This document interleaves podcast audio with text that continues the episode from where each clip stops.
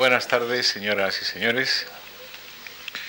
Llega ya a su fin este curso que hemos titulado El esplendor de la música española y nos queda todavía una generación entera, o más que generación, unos grupos que conocemos eh, como generación o grupos del 27, grupos de la, de la República, grupos de la dictadura, se llegó a a, calificarlos, naturalmente se refería a la de Primo de Rivera, grupos del 25, en definitiva, son la última gran oleada generacional de este periodo que estamos estudiando.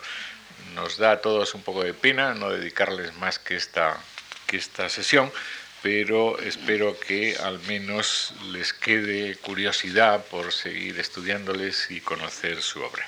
Y para hablarles de los grupos del 27, hemos invitado a José Luis García del Busto, un conocido eh, crítico musical, eh, un conocido escritor de cosas de música y eh, una persona que ha colaborado mucho en esta, en esta casa y por lo cual en esta casa le estamos muy, muy agradecidos.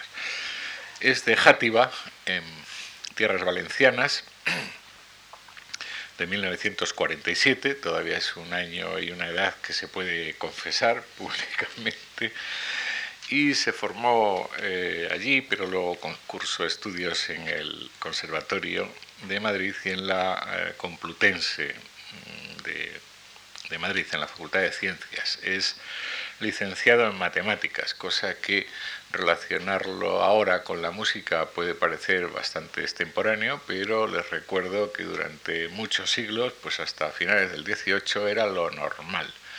Eh, la gente que estudiaba matemáticas se dedicaba a la música porque se trataba de estudiar el mismo fenómeno, era lo que se llamaba el número sonoro, o lo que Fray Luis en la Salinas llamaba los números concordes. Así que aquí tenemos un ejemplo eh, raro ya, pero mm, eh, con prosapia de la que nos viene del siglo de oro y hasta de la ilustración. Pero hace ya mucho tiempo que me temo que José Luis tiene muy olvidadas las matemáticas y en cambio eh, tiene muy presente la, música. Son ya muchos años que inició esta carrera musical, pues desde hace ya más de 30 años, y desde 1977 se incorporó a la plantilla de Radio Nacional de España, donde ha sido pues todo, redactor, jefe de programa, subdirector de entonces Radio 2, hoy Radio Clásica, y donde eh, todavía hoy, eh, después de algún eh, periodo de, de, de, irse a otros sitios, pues continúa, continúa trabajando. Ha sido director adjunto del Centro de Difusión de la Música Contemporánea, del INAEM, del Ministerio de Cultura y otras muchas cosas. Ha, sido, ha hecho crítica musical en el país durante muchos años y desde el 95 escribe asiduamente en el diario ABC y prácticamente en muchas, casi todas las revistas profesionales españolas. Es autor de libros monográficos sobre Luis de Pablo, sobre Joaquín Turina, sobre Tomás Marcos, sobre Manuel de Falla y sobre Carmelo Bernaola, el último que ha publicado. Eh, es muy reciente, de este, mismo, de este mismo año. Además ha editado un libro colectivo sobre Luis de Pablo, escritos sobre Luis de Pablo, y un libro también de varios autores sobre Joan Guinjoan. Además de otras muchas cosas. Quiero recordar hoy aquí eh, una que no aparece a menudo en la bibliografía, eh, que fue la dirección y coordinación de uno de los cuadernos de música que editaba, creo recordar, la revista Ritmo, y precisamente dedicado a la generación del 27. Era una publicación muy humilde, yo también colaboré en algunas otras relacionadas con el romanticismo español o con pero que en aquellos momentos eran las únicas monografías que se tenían sobre tal cuestión y por lo tanto todos las teníamos, las estudiamos y las eh, estimábamos mucho. Como conferenciante también ha traducido libros que todos manejamos todos los días y por, por el cual o los cuales le estamos muy muy agradecidos, aunque nunca nos acordemos de él, por ejemplo, estas guías francesas de la música de cámara o de la música sinfónica, eh, que además ha, no solo ha traducido, sino que ha mejorado porque ha añadido una parte española que en el original francés no existía. Como conferenciante ha dado conferencias en medio mundo y también eh, en la Fundación Juan Mar hoy, así que eh, creo que les dejo, como en todo este curso, en muy buenas manos para repasar con él la generación del 27. Muchas gracias.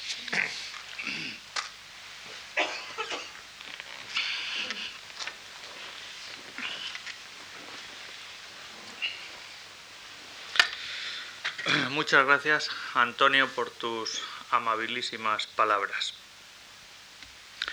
Durante los años 20 del pasado siglo, del siglo XX, alcanzaron su primera madurez compositores españoles que habían nacido en la última década del XIX.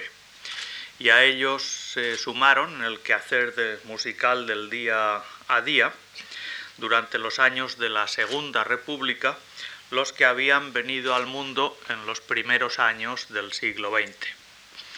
Siempre es artificioso marcar dónde acaba una generación y empieza la siguiente, por supuesto.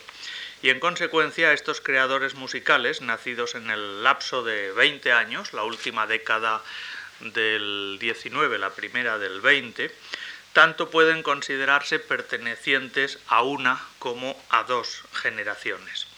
El caso es que sus carreras no solamente transcurrieron paralelas en el tiempo, sino que las de muchos de ellos convergieron en determinados ambientes o entornos culturales y todas, las dos sin excepción, se vieron afectadas por el golpe terrible de la guerra civil, momento a partir del cual algunos de estos creadores se ahogaron por completo y otros divergieron grandemente incluso con lejanía física en muchos de los casos.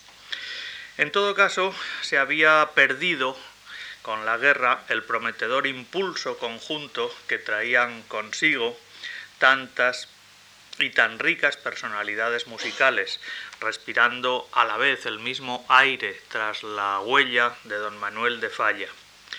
Por eso he titulado mi intervención en este curso de música española Los desastres de la guerra, título goyesco y bien sonoro. En esta intervención me voy a referir básicamente a los compositores integrantes del Grupo de Madrid de la generación de la República, es decir, a aquellos a los que no solo sorprendió la guerra, sino que afectó grandemente la inmediata posguerra, y todo ello en el primer tramo de sus carreras, cuando habían alcanzado apenas su madurez y por lo tanto de manera especialmente agresiva. Este grupo de músicos surgió a la vez y con hondos puntos de convergencia, como vamos a ver, con que el grupo, a la vez que el grupo de poetas que ha pasado a la historia de las letras bajo la denominación de generación del 27, lo que se traduce en la frecuencia con que también se aplica este concepto de generación del 27 a los músicos en cuestión. En efecto, en la fecha clave de 1927, a propósito, como saben, del tercer centenario de la muerte de Góngora, hicieron cuerpo conjunto y se proyectaron con fuerza un puñado de poetas españoles de categoría eh, creativa excepcional los Federico García Lorca, Gerardo Diego, Rafael Alberti, Jorge Guillén, Vicente Aleisandre, Damaso Alonso, Pedro Salinas, Luis Cernuda, impresionante nómina, ciertamente. Pues a la vez saltaban a la palestra compositores madrileños o que hacían su carrera aquí en Madrid en aquel momento. Rodolfo Halfter, su hermano Ernesto Halfter, Julián Bautista, Salvador Bacarise, Fernando Remacha, Jesús Baligay, Rosita García Scott, Gustavo Pitaluga, Gustavo Durán, etc., a los cuales con mayor precisión y señalamiento nos referimos como Grupo de Madrid de la Generación de la República, porque así quedan mejor determinados sus enclaves de tiempo y de lugar. Dos teóricos y críticos musicales de la época participaron de las inquietudes del grupo, Juan José Mantecón, como miembro realmente del grupo, y Adolfo Salazar, que era algo mayor que ellos, y que actuó como referencia intelectual del grupo y también, desde luego, como punta de lanza en la proclamación del talento de alguno de ellos, singularmente de Ernesto Halfter. Naturalmente, esta generación de compositores españoles no se limita a los del Grupo de Madrid.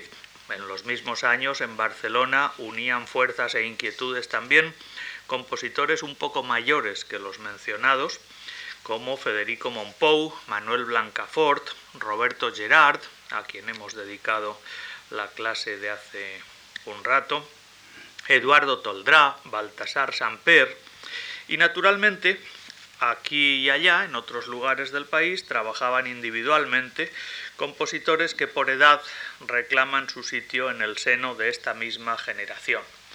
Los valencianos Manuel Palau, Joaquín Rodrigo, Rafael Rodríguez Albert, Vicente Asencio, José Moreno Gans, en el País Vasco eh, Pablo Sorozábal, Jesús Arambarri, el navarro Jesús García Leoz, el cántabro de Castro Urdiales, Arturo Dúo Vital, el leonés Evaristo Fernández Blanco, el burgalés Antonio José, Antonio José Martínez Palacios era su nombre completo, etc. Queda así esbozado un cuadro amplio, vario y complejo de personalidades creativas muy diversas que configuraron un momento interesantísimo de nuestra historia musical moderna, aquel en el que se hubiera tenido que producir de modo natural el paso del ayer a la modernidad un paso que nada ni nadie pudo impedir que se diera, faltaría más, pero que la guerra civil española vino a retrasar, a violentar, a condicionar, en definitiva. Y, por supuesto, también a desnaturalizar. No fue como hubiera sido, con toda seguridad. En representación de los compositores que no son del grupo madrileño de esta generación, vamos a evocar brevemente las figuras de dos de ellos, que son los citados en la relación anterior en último lugar. Eh, Antonio José, el burgalés, y Evaristo Fernández Blanco, el leonés de Astorga. ¿Por qué estos dos? Pues, entre otras cosas, porque ellos eh, simbolizan especialmente bien el título que he dado a esta conferencia de Los desastres de la guerra. En 2002, efectivamente, se cumplió el centenario del nacimiento de ambos músicos. Los dos nacieron en 1902. En Astorga, Evaristo Fernández Blanco, uno de los músicos para los cuales la guerra civil supuso un durísimo golpe. En Madrid había estudiado con Tomás Bretón y Conrado del Campo y viajó a Alemania para interesarse allí por la técnica serial. Recibió los consejos de Franz Schrecker, discípulo directo de Arnold Schoenberg.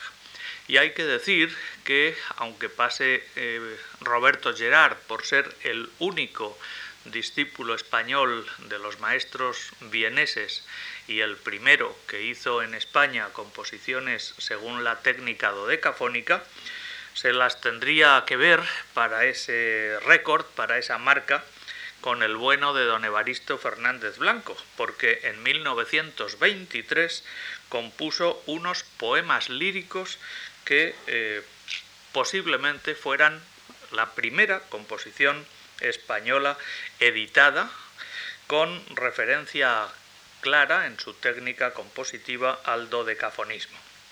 Esta partitura de Fernández Blanco se inserta en un contexto muy heterogéneo, donde hay otras obras perfectamente asimilables a la tradición nacionalista, como las danzas leonesas que le estrenó el maestro Arbós en 1934, y otras obras de neto perfil neoclasicista, como Un delicioso divertimento de 1925, o una tardía suite de danzas antiguas, compuesta en 1982, cuando era ya anciano y eh, no esperaba que un organismo se ocupara de él. Fue Radio Nacional, este organismo, quien le, que le encargó la obra.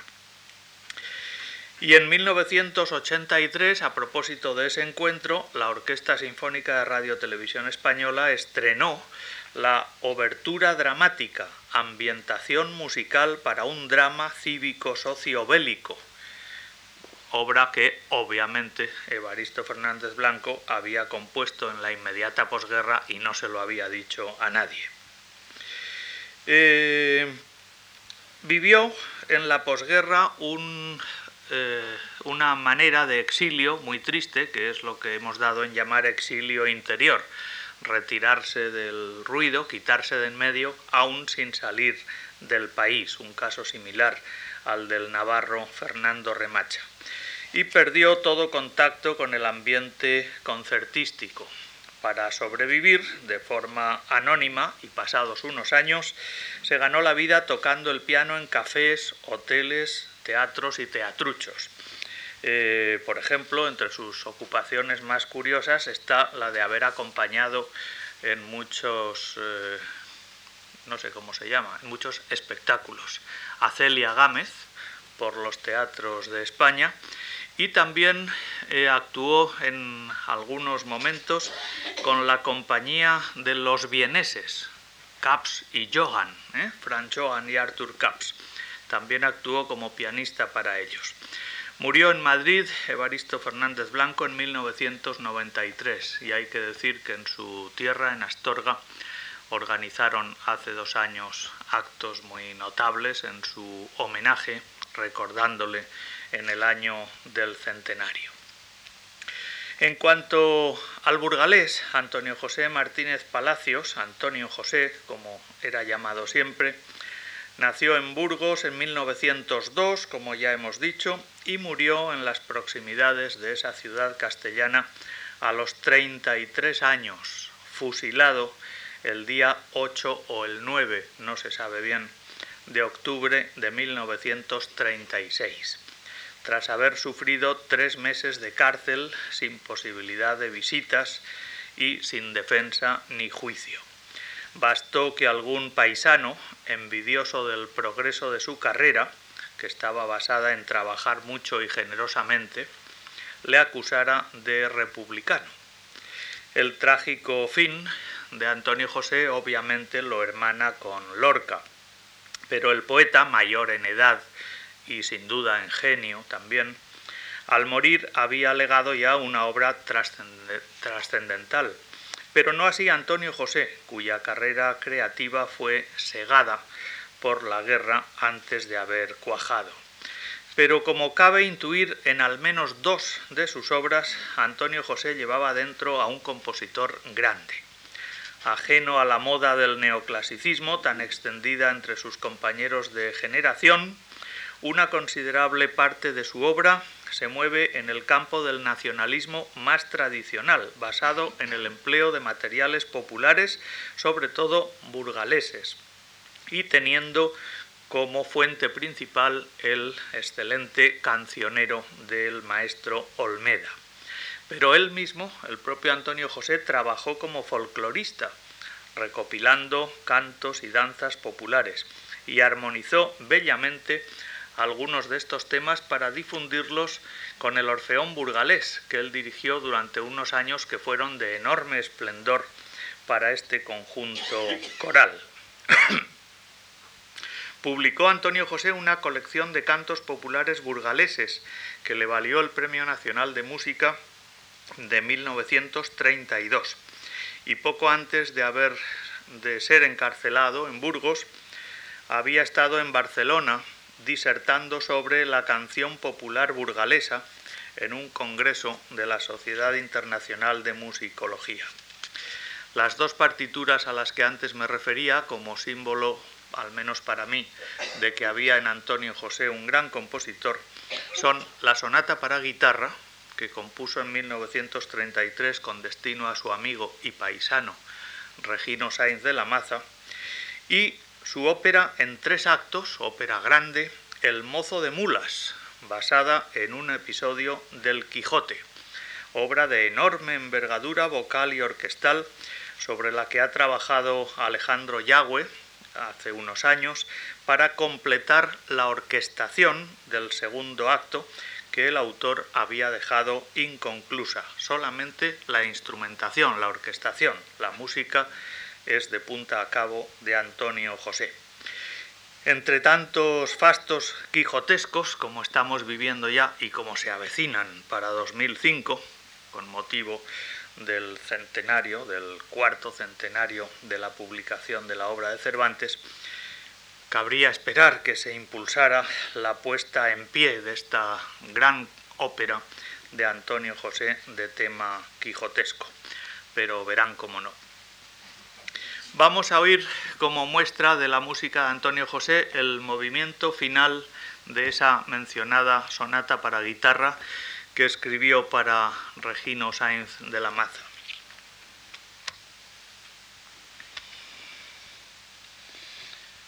¿Dónde estaba esto aquí?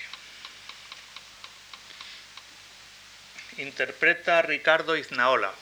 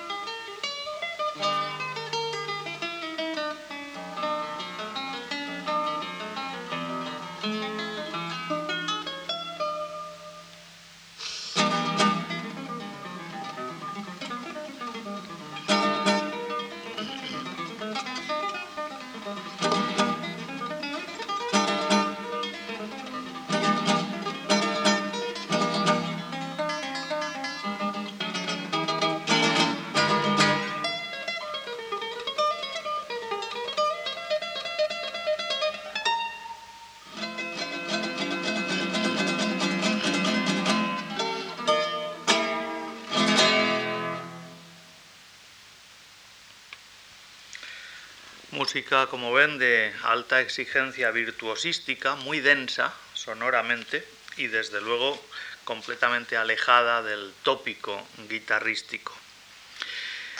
En fin, todo cuanto lamentemos, no ya la guerra civil, sino lo que aquí concretamente nos atañe, es decir, las nefastas consecuencias que tuvo en el desarrollo de una vida musical estable y modernizada en nuestro país, estará justificado y hasta será poco.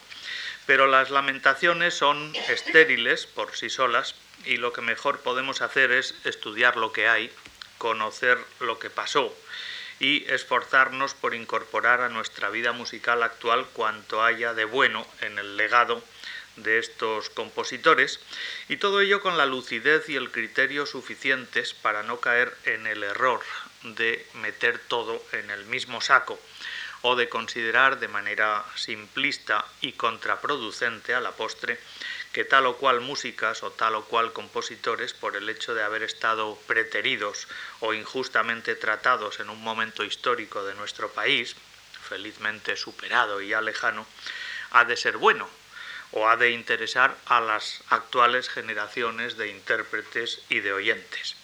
A unos y a otros, a los intérpretes y a los oyentes, solamente hay un camino para conquistarlos, y es el de la calidad de la música, el de la calidad de las partituras. Y hay aportaciones de estos compositores de la generación de la República que son excelentes, junto a muchas otras menores e incluso muy menores. Si nos empeñamos en meterlas todas las obras y a todos los compositores en el mismo saco, no saldrán a flote ni siquiera los muy buenos. Entre los compositores menores de este grupo hay que apuntar a dos personas tan entrañables como fueron el matrimonio Jesús Baligay y Rosita García Scott. Rosa García Scott, Rosita siempre, nació en Madrid el 8 de abril de 1902. Era, por lo tanto, estrictamente coetánea de Antonio José y de Evaristo Fernández Blanco.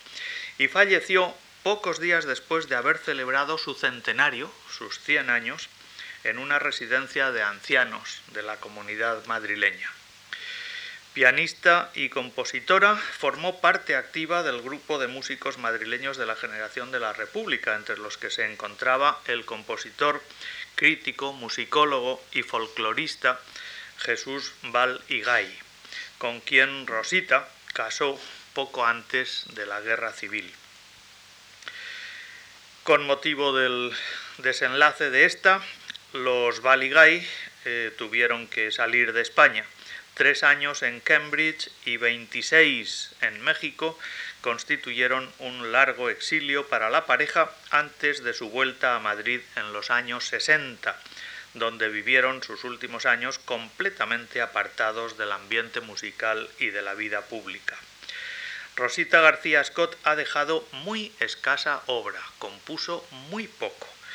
Mayor fue su categoría de intérprete, al decir de los testigos presenciales, y desde luego me consta, porque hay documentación, que fue alabada por importantes músicos de su época.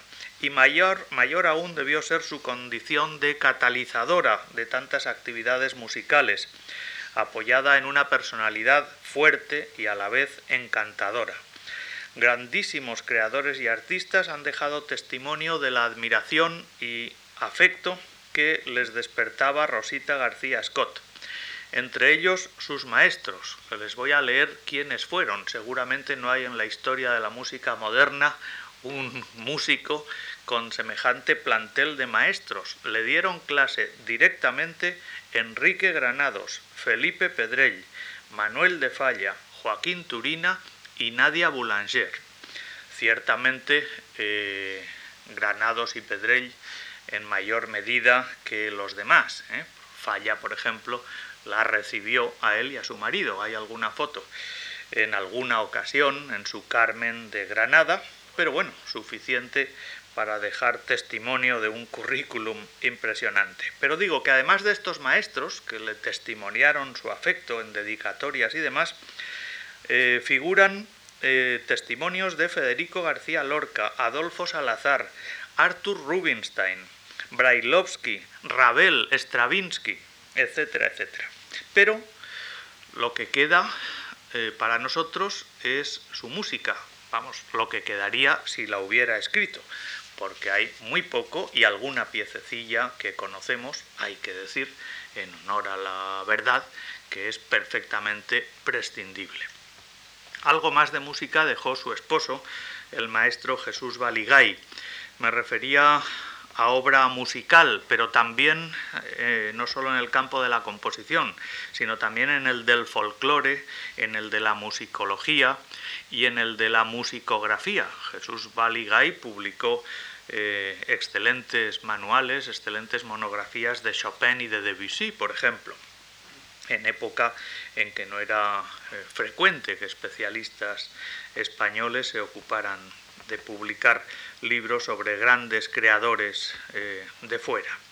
En cuanto a las composiciones de Baligay, hay canciones, hay piezas pianísticas agrupadas con la denominación de hojas de álbum, un concierto grosso, modelo de la eh, corriente neoclasicista tan de la época, y una notable sonata para clarinete y piano, y poco más.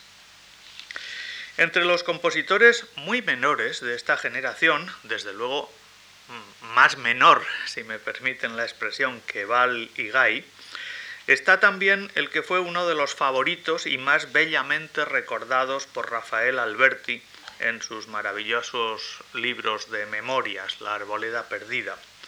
Me refiero a Gustavo Durán, que apenas dejó obra. En todo caso, su dedicación a la música no fue la de un profesional, sino la de un amateur, aunque su incidencia en este grupo de Madrid de la generación de la República fuera notable y resultara agrandada en los mencionados textos de Alberti, sin duda por la muy especial proximidad a él, a Alberti, que supusieron dos cosas. La colaboración activa de Gustavo Dorán en los trabajos preparatorios de los actos conmemorativos del tercer centenario de Góngora y su militancia política e ideológica, tan paralela a la del poeta de El Puerto. Por lo demás, Alberti y Durán compartieron vivencias singulares, como un viaje por Extremadura y las Urdes en compañía de Luis Buñuel, del que se derivó el famosísimo documental Las Urdes de Buñuel. Les leo un texto de Alberti en sus memorias. Gustavo amaba Grecia tanto que cuando murió en estas tierras bañadas de gloria, pidió ser enterrado bajo los olivos milenarios de Creta. Y allí está todavía. Es verdad que su belleza apolínea lo llevó a ser modelo del poema del Atlántico que un pintor, un gran pintor canario del 900, Néstor, dejó sobre los muros del Museo de las Palmas junto también al poema de la Tierra. Gustavo era músico, muy buen compositor y pianista, le concede Alberti. Durante la Guerra Civil Española se convirtió en un valiente soldado, un organizador ejemplar, alcanzando el grado de coronel del ejército republicano. Era quizá el jefe más odiado por todos los franquistas. Pasé largo tiempo sin saber dónde se encontraba. De lo que más tarde se dijo de él, yo no sé nada comprobable y prefiero no saberlo. Se refiere Alberti a indicios de homosexualidad. Y su padre, un hombre muy apuesto y gentil, al saber que se había perdido la guerra, temiendo por la suerte de su hijo Gustavo, se metió en el baño y se cortó las venas. Otro Gustavo, Gustavo Pitaluga, director de orquesta, compositor y diplomático de carrera, dejó más música que Durán, si bien con escasas posibilidades de proyección. Acierto hay en pequeñas páginas tocadas de cierta hondura, como los homenajes a Mateo Albéniz y, a Murnau, el cineasta, dos excelentes piezas guitarrísticas, también nacidas para la guitarra de Regino Sainz de la Maza, y piezas tocadas de cierta gracia, de inspiración, como en números de su zarzuela El Loro, o como en el ligero pasodoble que cierra la Petite Suite y que será la pieza que inmediatamente vamos a escuchar pero lo que he podido conocer de planteamientos más ambiciosos en la música de Gustavo Pitaluga es decepcionante. El ballet, por ejemplo, el ballet La Romería de los Cornudos, es demasiado, demasiado subrayo deudor de falla, escasísimo de personalidad. Vamos a centrarnos, pues, en lo mejor, aunque sea lo más intrascendente, esta petite suite a la que me he referido, que es música para un conjunto pequeño, un conjunto como una, orquesta de bolsillo, una orquesta de miniatura, según los modelos tan interesantes de la primera versión del Amor Brujo de Manuel de Falla, cuando se presentó como gitanería, o nada menos que de la historia del soldado de Stravinsky.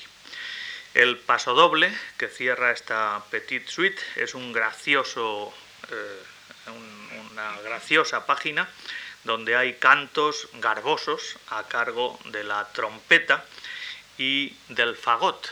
Eh, como casi toda la música nacionalista, la forma es eh, tripartita y simétrica, es decir, A-B-A. La parte principal A, que se repite al final, es el paso doble propiamente dicho, y en el centro hay una sección contrastante a modo de copla, más lírica, más cantable, y aquí es donde brilla un solo de fagot. Vamos a escuchar este paso doble de Gustavo Pitaluga.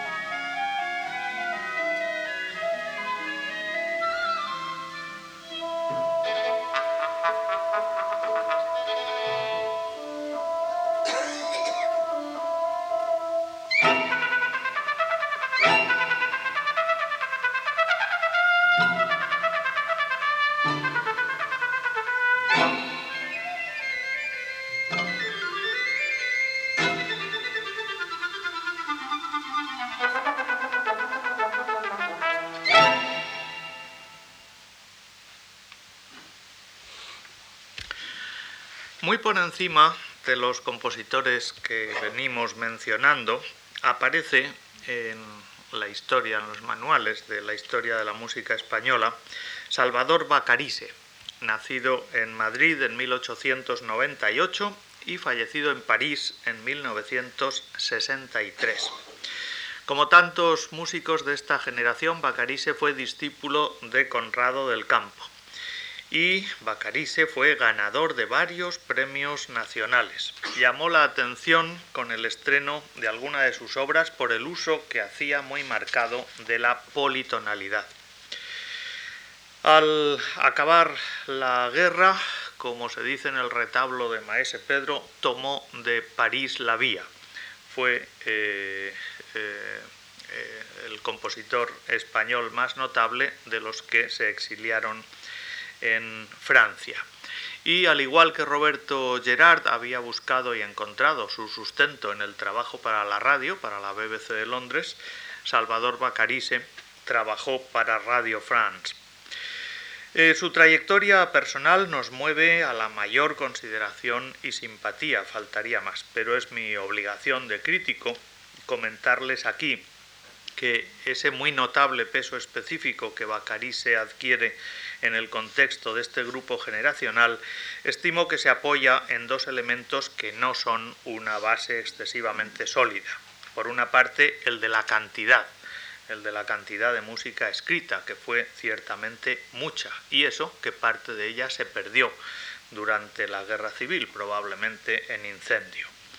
Y por otra, el éxito, o al menos la amplia difusión nacional e internacional que un divo de la interpretación, como Narciso Yepes, supo dar a una obra concreta que Bacarise escribió para él, su concertino para guitarra y orquesta pero eh, con sinceridad en, el, en lo que conozco, que naturalmente no es todo. Del catálogo de Salvador Bacarise no he encontrado, esa, es mi opinión, ese tipo de obra que le hace a uno descubrirse ante el talento preclaro de un compositor. Vamos a escuchar de su música una de las piezas que compuso inspirándose en versos de Rafael Alberti, La nana del niño muerto.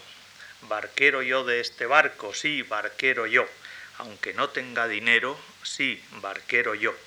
Rema niño, mi remero, no te canses, no. Mira ya el puerto lunero, mira, míralo. Sobre estos sencillos y emocionados eh, versos de Alberti, Salvador Bacarise hizo esta música.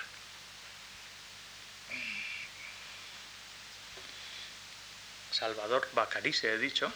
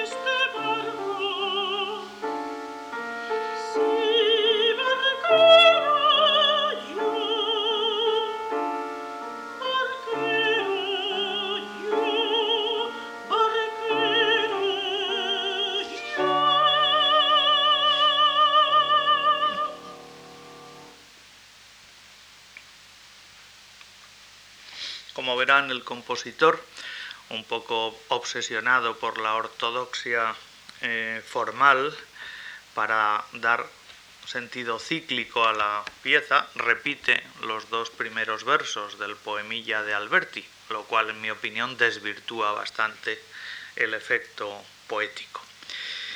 Seguimos. Vamos a tratar ahora brevemente de Fernando Remacha, navarro, nacido en Tudela en 1898 y fallecido en Pamplona, muy anciano, en 1984. Una vez más, discípulo de Conrado del Campo. Fue Fernando Remacha un notable violinista que cuando vino joven a Madrid a abrirse camino en la profesión musical, se alistó en la orquesta del maestro Arbós, es decir, la actual Orquesta Sinfónica de Madrid. Sucede que al acabar eh, de revalidar sus estudios, eh, Remacha, aquí en el Conservatorio madrileño, ganó el Gran Premio Roma y eso le posibilitó la beca para hacer una estancia en la capital italiana, donde se puso a trabajar con un gran maestro, Gianfrancesco Malipiero, que le proporcionó unas bases eh, técnicas de enorme solidez. También allí eh, Remacha tuvo algún trato y desde luego conoció la obra musical de otro gran compositor italiano de la época como era Alfredo Casella. Al volver a Madrid trabajó también para la radio, la naciente radio española, Unión Radio, y trabajó para el cine en la empresa Filmófono. Eran los comienzos del cine sonoro en España y para esos trabajos de sonorización se contó con algún músico y Fernando Remacha eh, estaba entre ellos. me desplacé en, en los años 70 y muchos, sí, no creo que llegara al 80, exprofeso a Pamplona para conocer al maestro y, charlar con él y soy testigo de lo que han reflejado muchos, muchas crónicas. Eh, estaba especialmente orgulloso de su labor en filmófono y de haber sido decisiva, decía él, su opinión, para el lanzamiento de la carrera de dos grandes, Angelillo, el cantaor, y Carmen Amaya, la bailaora. Recibió el Premio Nacional de Música en 1932 y tras la guerra Fernando Remacha eh, optó por quitarse de en medio. Como antes decíamos, refiriéndonos a Fernández Blanco, optó por el exilio interior. Pasó muchos años vendiendo clavos en una ferretería de Tudela, en un pequeño negocio familiar. En los años 50 avanzados los años 50, reapareció tímidamente con alguna obra de absoluto reducida por completo al ámbito local, tanto que se titula Vísperas de San Fermín, y alguna otra destinada a hacerse notar y a ganar algunas pesetillas. Por ejemplo, en los años 50 compuso un extraordinario concierto para guitarra y orquesta que tuvimos la dicha de oír ayer, los que estuvimos, claro, en el Auditorio Nacional. Una obra que se interpreta muy raramente, pero que es espléndida y es absolutamente incomprensible que no se toque con mayor frecuencia.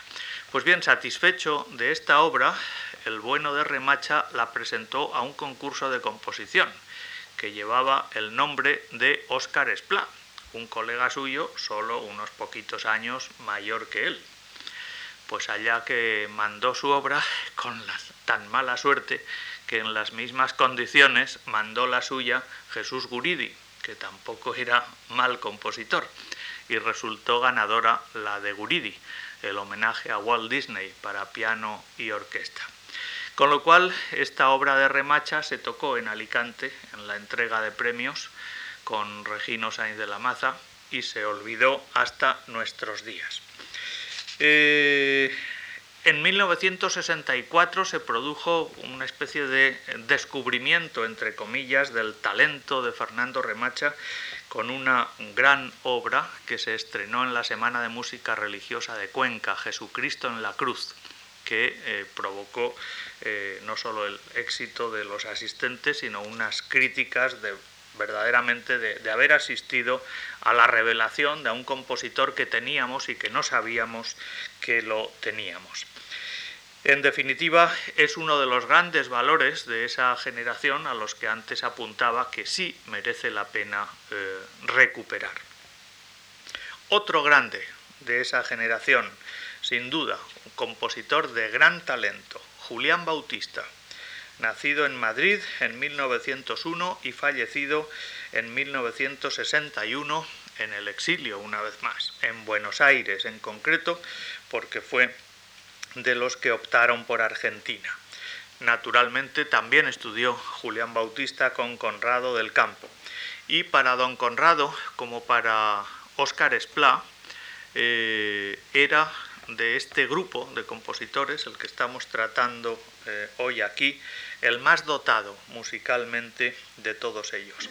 En Argentina tuvo serias dificultades y tuvo que dedicar mucho tiempo, demasiado, a ganarse el sustento con lo que lo daba y era la composición de músicas aplicadas, música para el naciente cine, para espectáculos teatrales, etcétera, etcétera. Pero eh, lo que dejó para el concierto es eh, muy a menudo excelente. Por ejemplo, sus dos sinfonías, la Sinfonía Breve y la Sinfonía Ricordiana, dos obras de gran envergadura, dos obras de gran compositor. Julián Bautista se nacionalizó argentino, no volvió a pisar España y a todos los efectos actuó como compositor argentino. No obstante, como Gerard en Cambridge, eh, sentía, se sentía español y era una auténtica necesidad vital reflejarlo de vez en cuando en su música.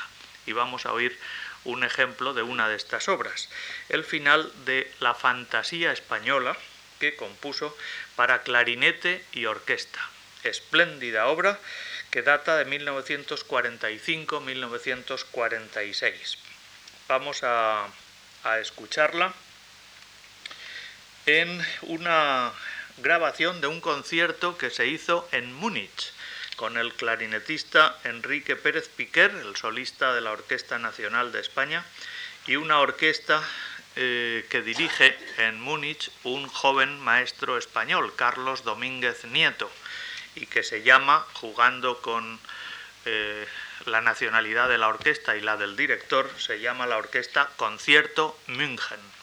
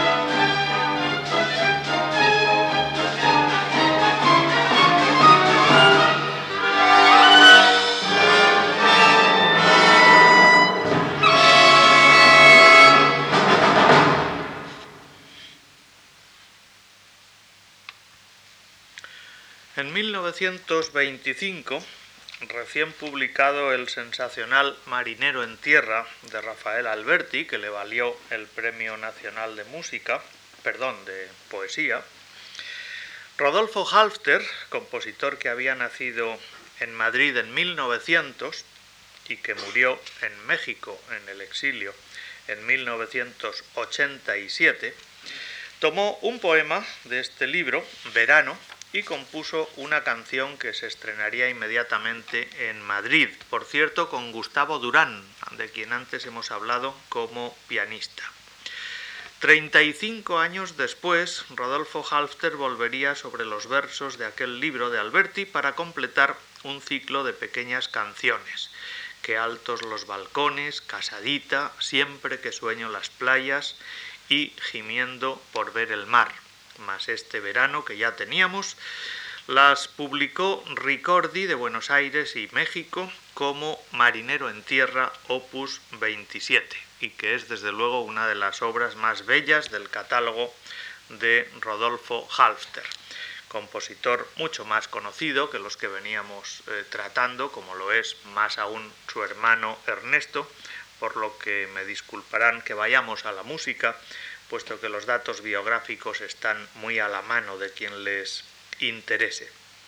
Vamos a escuchar una página de este marinero en tierra de Rodolfo Halfter, la titulada Siempre que sueño las playas, la sueño solas, mi vida. ¿Acaso algún marinero, quizás alguna velilla de algún remoto velero? Eso es todo dos, cuatro, cinco versos, este poema albertiano, sobre los cuales Rodolfo Halfter compuso una deliciosa recreación del aire de Guajira, es decir, la versión caribeña del compás de la petenera, en definitiva, compás que alterna el 3x4 con el 6x8.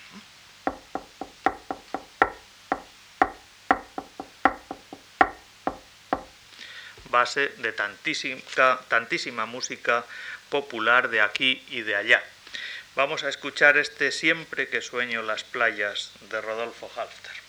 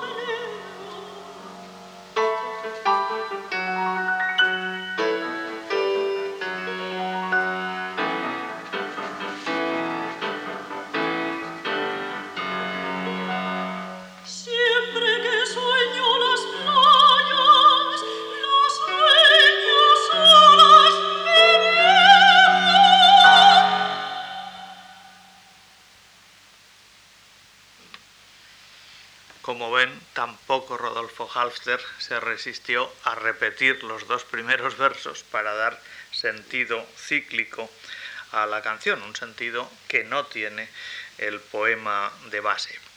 Rafael Alberti seguramente fue el poeta desde el punto de vista de lo que da el texto de forma directa más musical de la generación del 27, de, de la generación del 27, sí, digo bien. Quizá pueda chocar esto cuando hay kilos, toneladas de música escritas sobre eh, textos de Federico García Lorca, tesis doctorales, libros, eh, todo lo que quieran, y mucho menos de Alberti. Pero eh, ciertamente me estoy refiriendo a la musicalidad de la propia poesía y a un hecho sintomático. en vida de Federico García Lorca no se compuso ni una sola nota musical sobre sus versos, mucho menos sobre sus piezas teatrales, ¿eh? mientras que la música de Alberti fue llevada a los pentagramas por sus contemporáneos desde el mismo momento de su publicación. ¿eh? Es decir, hubo, pese a que Rafael Alberti no era músico y Federico sí, pero hubo una especie de atracción de los músicos, de los compositores españoles hacia el sonar de los versos del joven Alberti. Y si hemos tenido una muestra en Salvador Bacarise, una, eh, desde mi punto de vista, más inspirada en Rodolfo Halfter, vamos, para terminar la sesión, a eh, el caso de Ernesto Halfter. Sin lugar a dudas, eh, el talento musical más preclaro de este grupo generacional al que nos estamos refiriendo. Ernesto nació en Madrid en 1905 y falleció en Madrid también en 1989. Se encontraron muy pronto los talentos de Ernesto Halfter y Rafael Alberti en 1923 y nació como consecuencia una deliciosa canción que enseguida escucharemos. Eh, la Corza Blanca, compuesta por Ernesto Halfter a los 18 años de edad. Pero poco después, con la concesión de los premios nacionales del curso 1924-25, se produjo un hecho que los iba a hermanar definitivamente, puesto que en la misma convocatoria el de poesía fue para Alberti, como ya hemos dicho, y el de música para Ernesto Halfter, Marinero en Tierra y La Sinfonieta, respectivamente, eran las obras merecedoras de ese galardón. Les recuerdo los tribunales que fallaron aquellos premios. El de poesía, Antonio Machado, Juan Ramón Jiménez y Gabriel Miró estaban en el jurado. Y en el de eh, música estaban el maestro Bartolomé Pérez Casas, director de la Orquesta Filarmónica de Madrid, los compositores Facundo de la Viña y Óscar Esplá y el crítico musical Adolfo Salazar. Y para que vean otro síntoma de la categoría de aquellos premios, les voy a, recordar los derrotados. En el de poesía, Gerardo Diego, y en el de música, Joaquín Rodrigo. No estuvo mal, como ven, el concurso.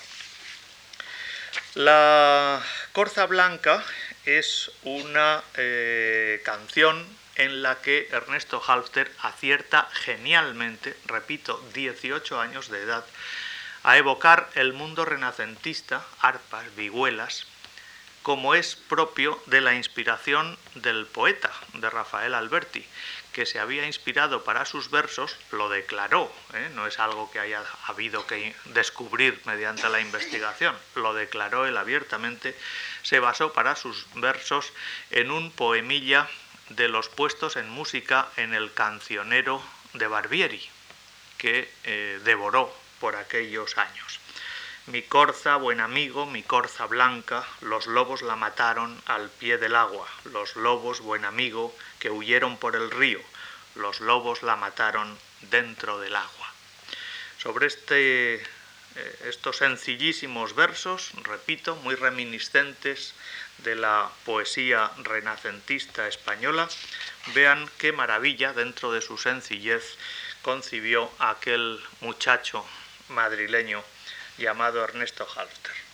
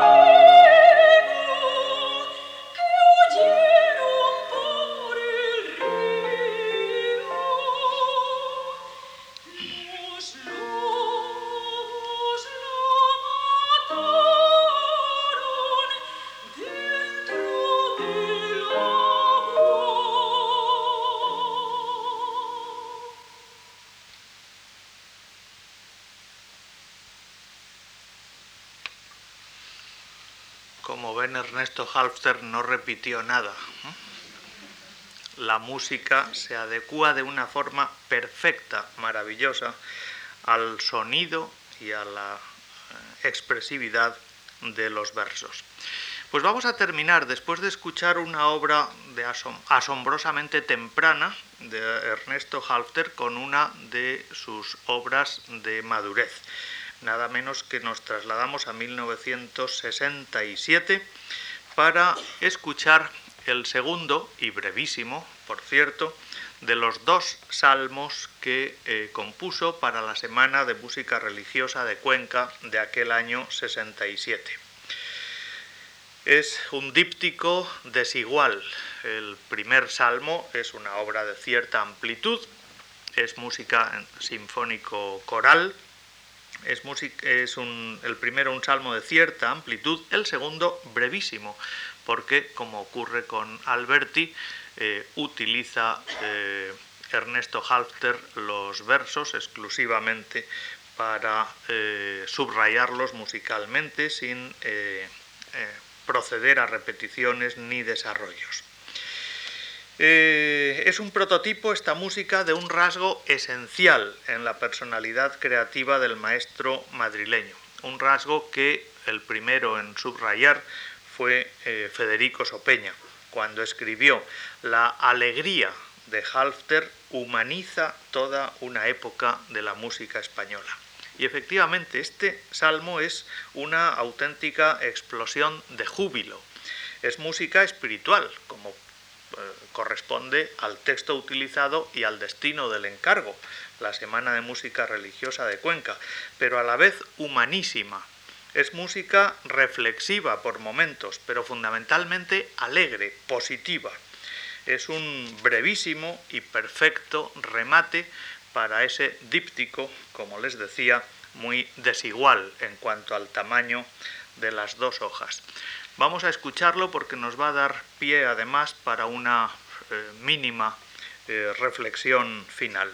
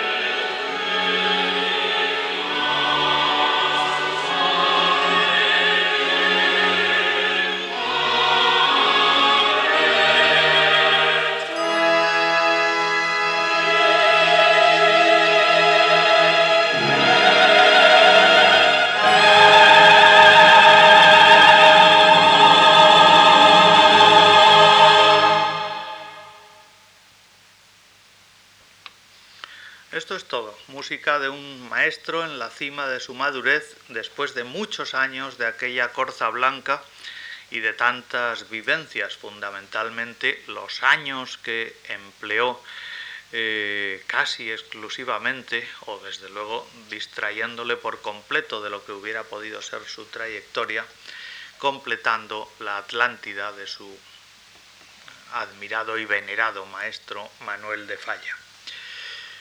Les propongo eh, escuchar brevísimamente eh, cómo canta Aleluya Ernesto Halster en este salmo que acabamos de escuchar.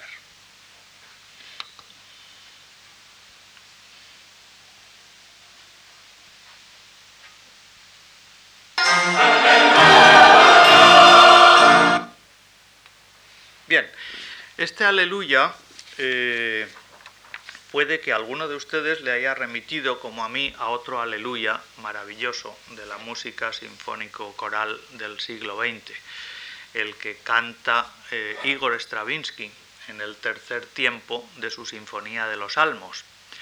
Eh, no por casualidad, utilizando el mismo salmo que luego utilizaría Ernesto Halster en su obra, que es concretamente el 116. Vamos a recordar el Aleluya de la Sinfonía de los Salmos de Igor Stravinsky porque resulta fascinante eh, oírlos consecutivamente.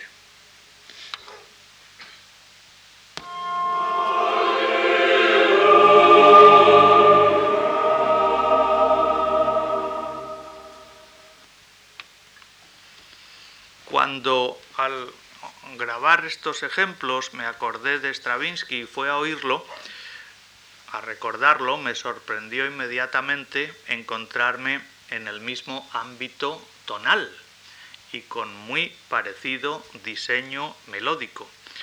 Y efectivamente es que son un díptico realmente extraordinario cuando se les junta. Stravinsky eh, propone un aleluya reflexivo, intravertido, frente a lo cual Ernesto Halfter propone un aleluya gozoso, jubiloso. Frente a la austeridad, cabría decir, de la Iglesia Ortodoxa rusa, la que siente Igor Stravinsky, la alegría de la Iglesia Católica Romana, mostrada por un creyente, como Ernesto Halfter lo era. Frente al eh, intimismo, al, recogimiento intimista de Stravinsky, la extraversión participativa de Ernesto Halfter.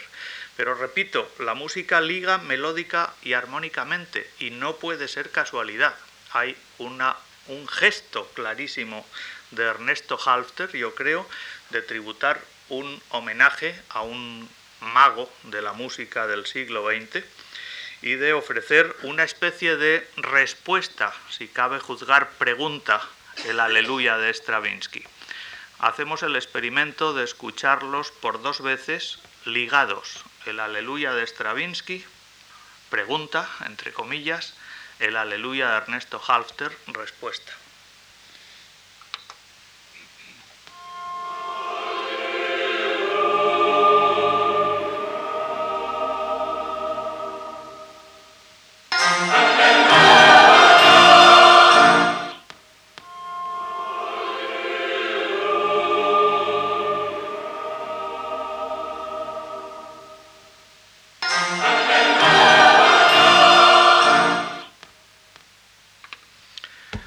Pues esto era todo lo que les quería contar. Muchas gracias y hasta otra ocasión.